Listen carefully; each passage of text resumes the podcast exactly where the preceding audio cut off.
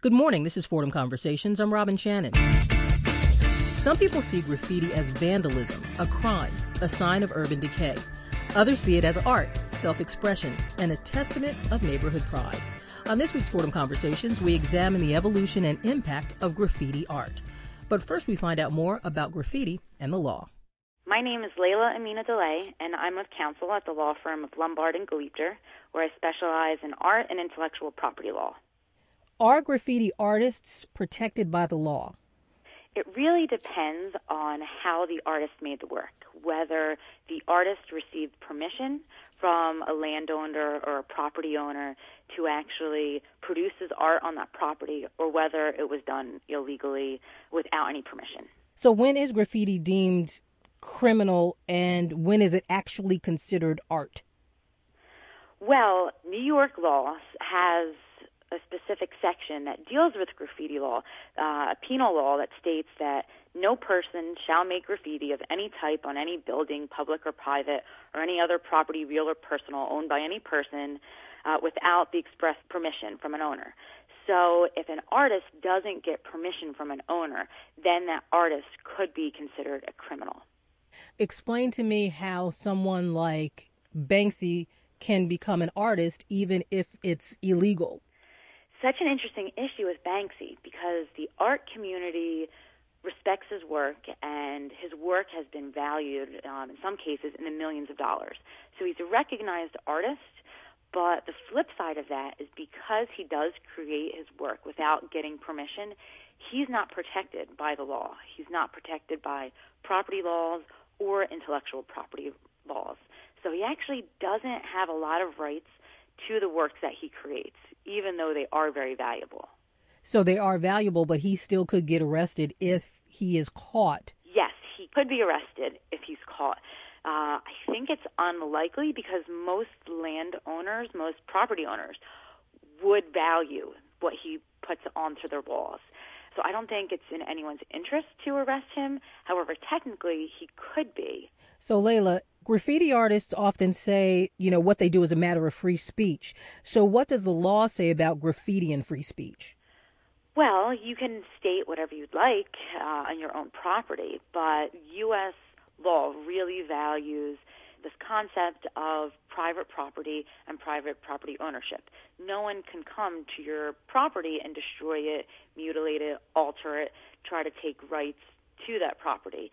So you're free to you know say whatever you'd like on your own canvas. No one will stop you from you know having political expression on your own property. If I had my own building and I wanted to spray paint it, I would be able to do so. However, you, you don't have the right to use political speech or free speech on someone else's land. Leila, if graffiti art can be lucrative for some people involved, legally, is there a difference between graffiti art and something like tagging, where somebody would just kind of spray paint their name or spray paint a symbol or even spray paint over somebody else's work?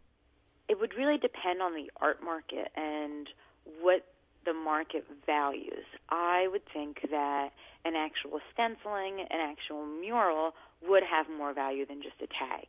Although it's interesting, I was reading an article about Banksy going to Central Park, um, having an older man set up this table where they were selling small works by Banksy. And the fact that people didn't realize they were Banksy meant that people just weren't buying them. So I think some art collectors are a bit fickle where they want to purchase things that are connected with a famous artist's name. They're purchasing things for the name and not for the actual art itself. And I think it could work the other way as well, where people would value having the signature of Banksy on something that wasn't even done by him, and just having his tag would be valuable. So I'm not really sure exactly what the market would do.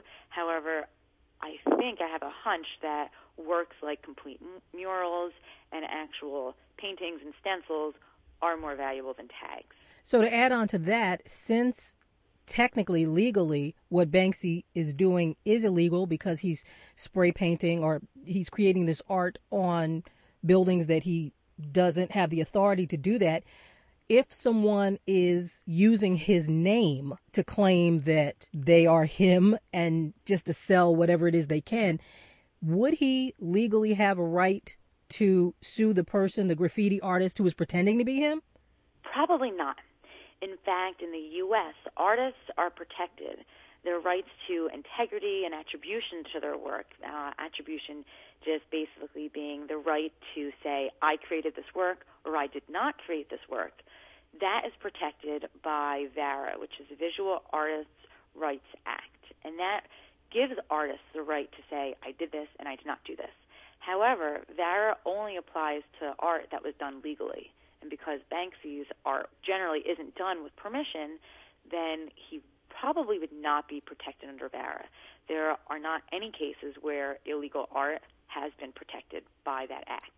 So, Leila, help me understand this. If you have someone who is a graffiti artist and they are displaying their works illegally, meaning, you know, spray painting on someone's property, it can still be art and criminal? I think so.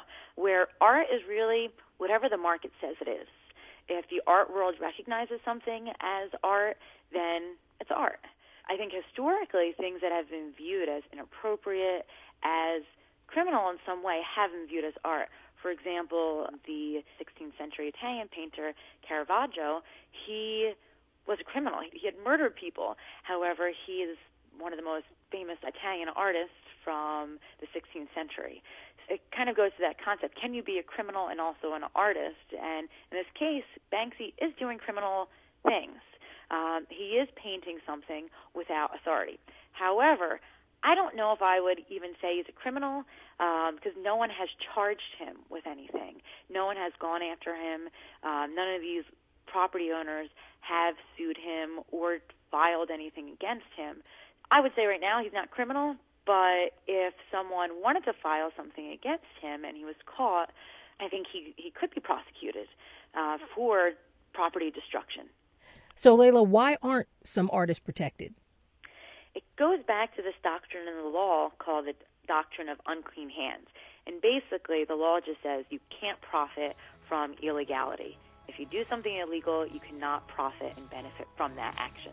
If you didn't get permission, then you're not protected by the law. Okay. You're, you know, you're not covered by VARA. Thank you very much, Leila. This is Fordham Conversations. I'm Robin Shannon. We'll continue the conversation about graffiti art with David Story, an artist, Fordham University professor, and visual arts program co director at Rose Hill.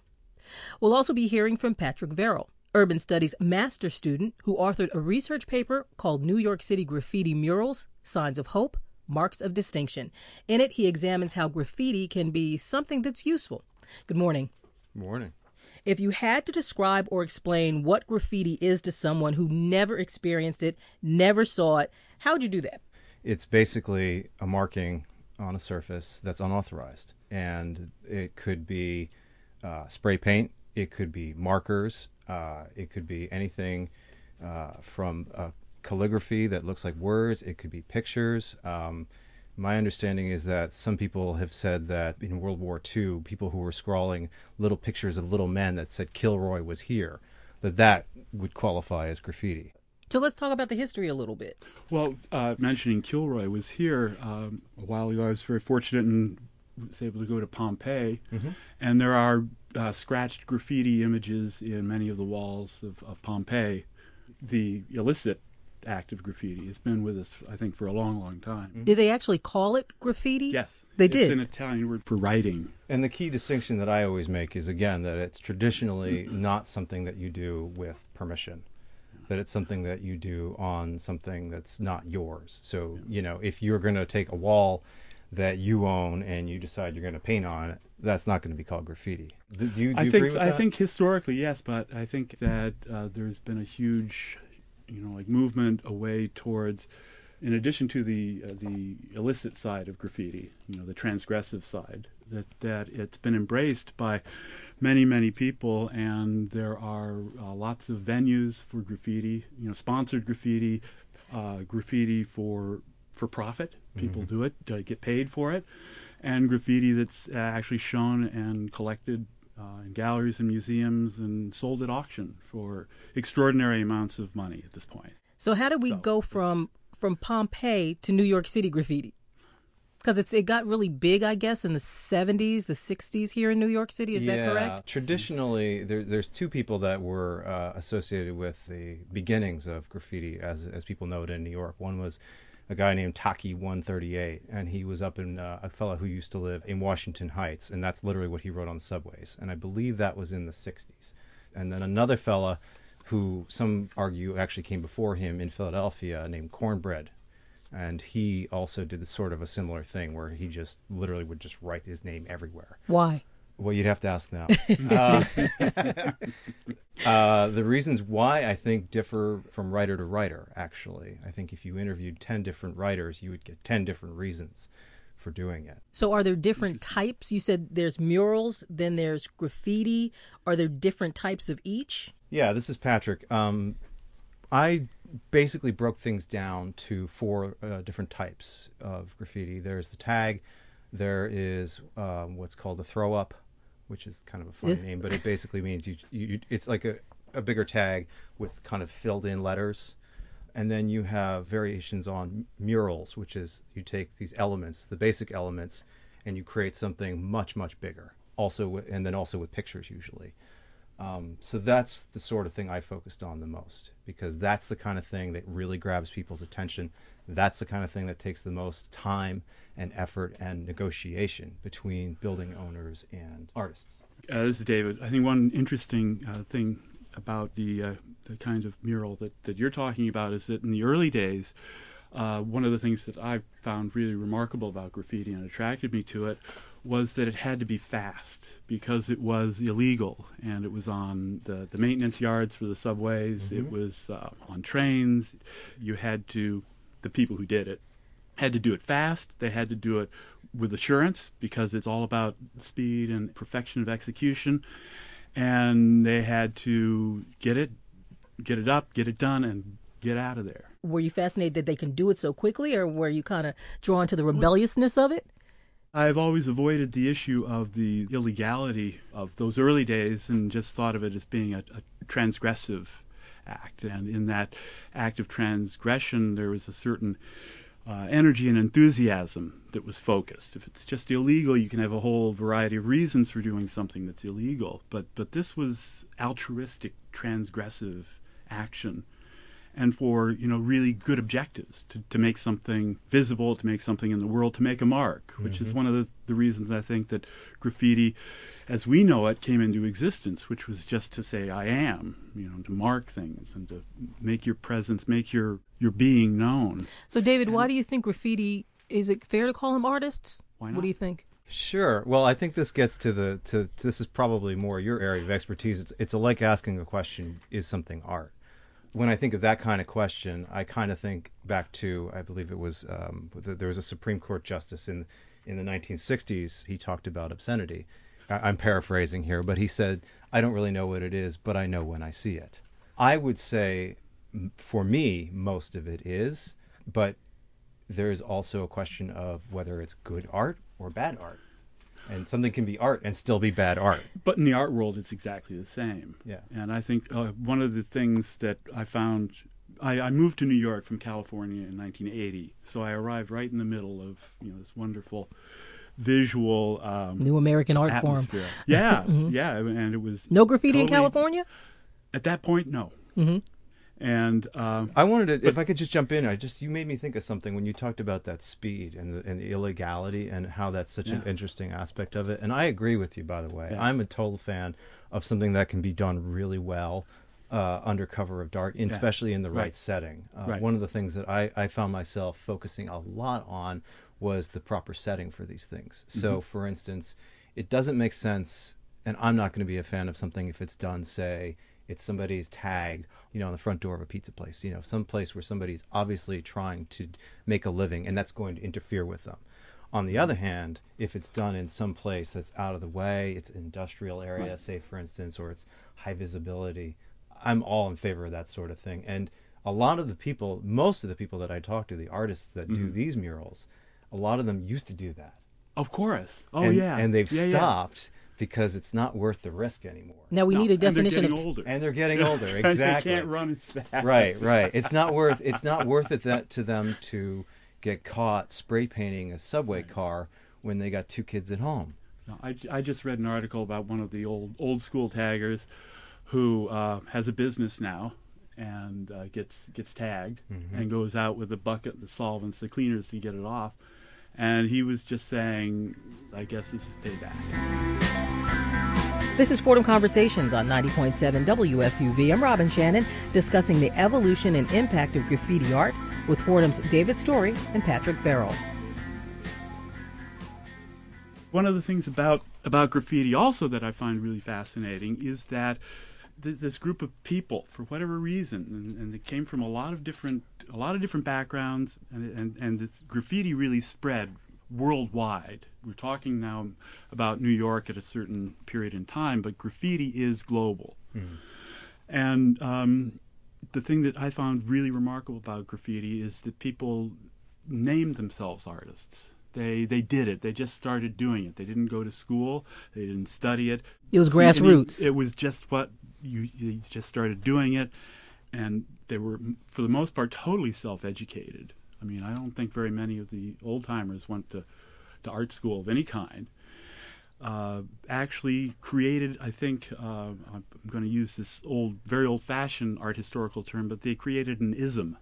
What does know, that like, mean? Like cubism or surrealism. You know, they created uh, a movement in 20th century art all by themselves that has endured uh, 40 years or more, which is really remarkable in the tw- in terms of 20th century art history. I mean, the only one that matches it, I think, is cubism. Its influence lasted just about that long, and its active practice af- acted just about that length of time. But graffiti is going on now uh, just as vigorously and just as uh, within its its own defined sort of uh, boundaries, aesthetic boundaries, as it as it did in in you know, the old days. This is Patrick. That that's uh, that's an interesting point. I, I one of the people that I talked to for this thesis was a fellow by the name of Nicer. That's his tag. Mm-hmm. Uh, he's part of the TATS CRU.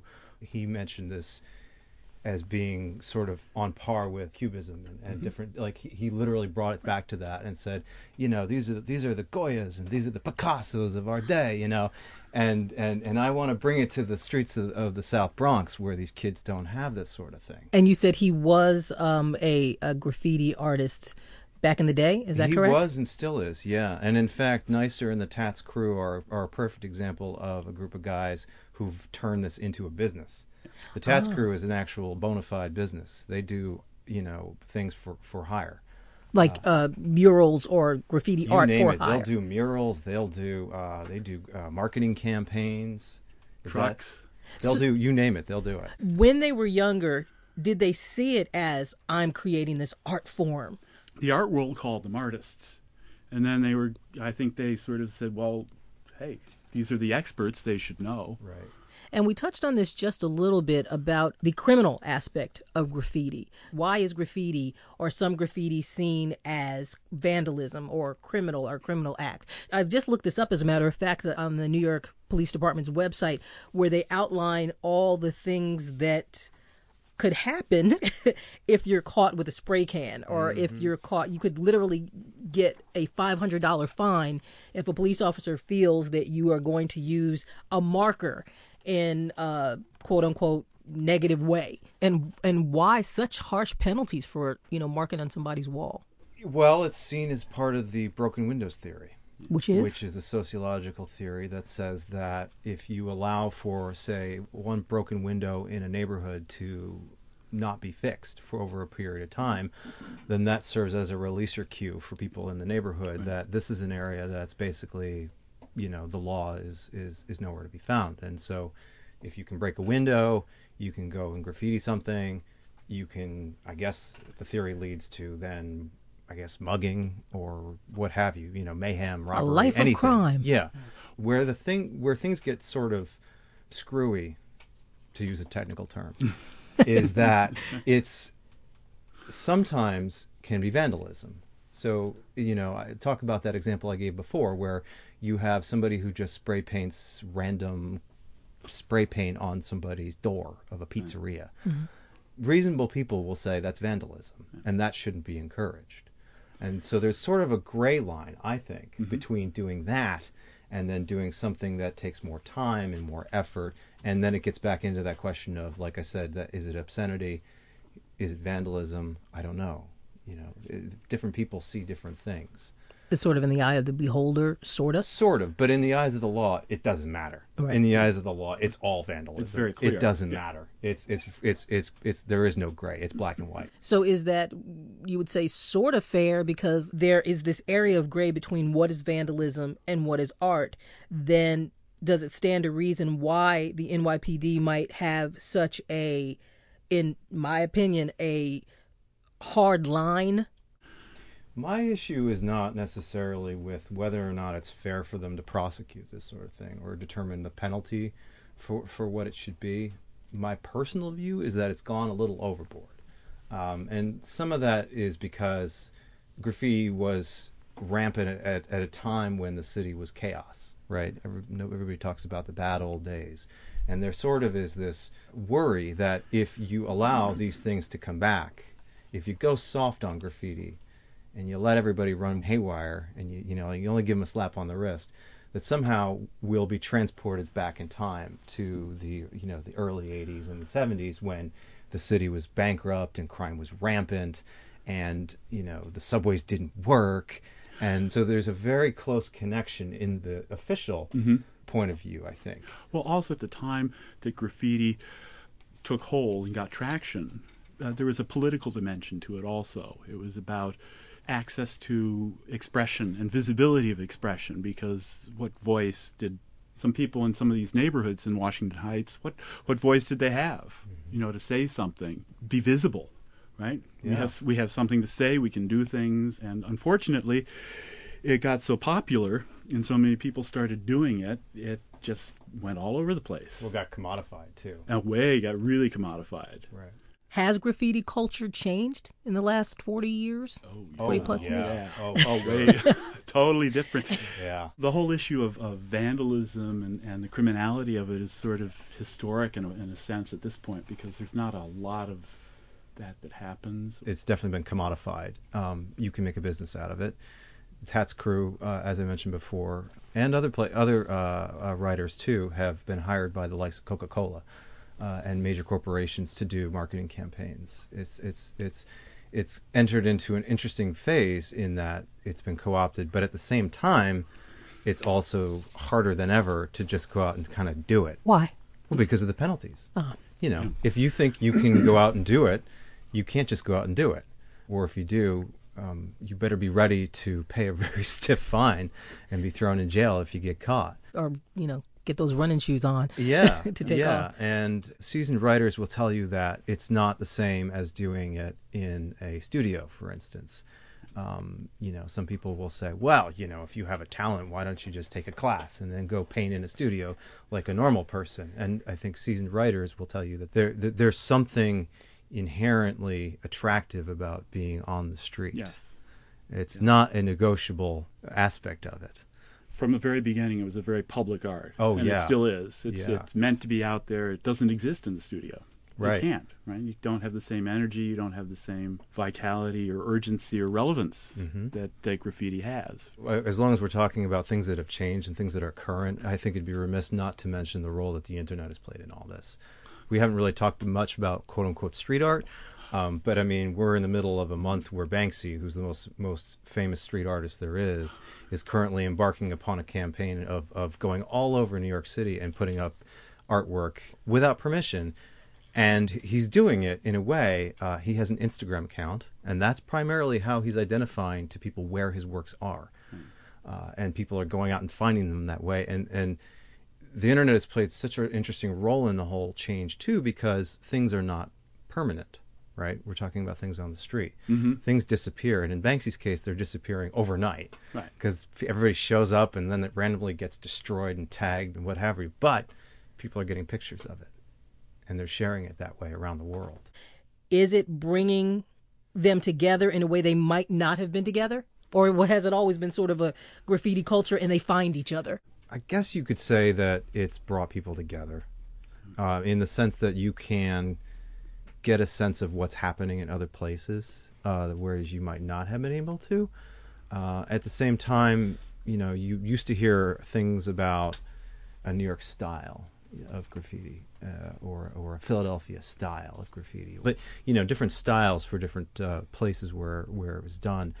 And now that was obviously a facet of if you only saw things from your town, you, you sort of work with what you know, right? And now it's not hard to see what's going on in Osaka or what's happening in uh, Denmark. You know, all around the world, you can see what kinds of things people are doing. You know, I think I have a little note here written to myself. One of the few things I wrote down, which is graffiti educates itself. You know, and I think long term, that's Oh, what's yeah. happened. Graffiti hasn't taken uh, its its education from art history. Really, it's it, it's educated itself, and so graffiti artists, even if they don't call themselves artists, look at what other graffiti artists are doing and work from that. Get their inspiration from that, their ideas of innovation and new directions, and and um, Maybe challenge themselves to get better. Oh, absolutely. Yeah. You look at you you do a pictorial timeline, you know, from beginning to end, and what's happening now uh, is so stunningly uh, spectacular in terms of, of technical expertise, Mm-hmm. right? That's so true. I mean, I think about another one of the writers that I talked to, actually, one of the f- first ones that I talked to who worked in Brooklyn in Bushwick, uh, a fellow by the name of Vang. His real name's Herb. He lives in Staten Island. And he uh, did a lot of work as part of a collective called Robots Will Kill. His work, when I first met him, was very much of what you would typically think of as that traditional calligraphy style. You know, he has a tag, but then he'd also started to do some figures when I'd met him. And now, this is now three years or so since we first talked. He's doing things that I see him doing pictures of, where it's it's canvas based work. Of he has a thing for birds, so he's doing traditional canvas based. They're very realistic. It's not some abstract uh, thing, and so the lines definitely uh, blur in, in terms of technical ability and, and willingness to do uh, different uh, forms. I think of art, and that's why I think a lot of people too, when you talk to them, they won't say, "Oh, I'm a graffiti artist." They'll just say, "I'm an artist." Right. So, Patrick, with your research, what was your plan of action?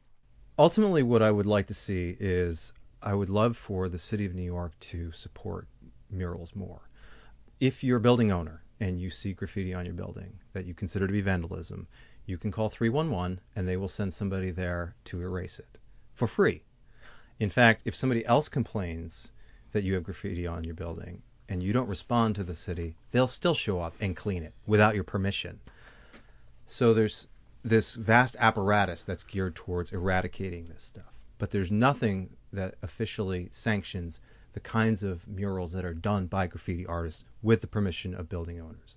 And that's what I would love to see happen because it's well known that murals help um, rejuvenate neighborhoods and building owners basically get a free advertisement for their building and they get something that helps deter vandalism, which I think is something I can get behind also. So, David, how about you? Um, where do you see the future of graffiti going? I hope I'm surprised by the future of graffiti. I think one of the things that's really terrific about all these all these styles and, and this art that's now pretty well established appeal to a lot of people. I think it's these categories of public art are appealing to more and more people with the public and also with the uh, with the organs of, of state approval, you know, like cities and municipalities and property owners, and also in terms of uh, the art establishment. Can I, can I say one more thing? Sure. Just thinking, you, you made me think of somebody else I talked to, one of the artists, Love One, from a collective called Sa- the Sage Collective, based down in Trenton.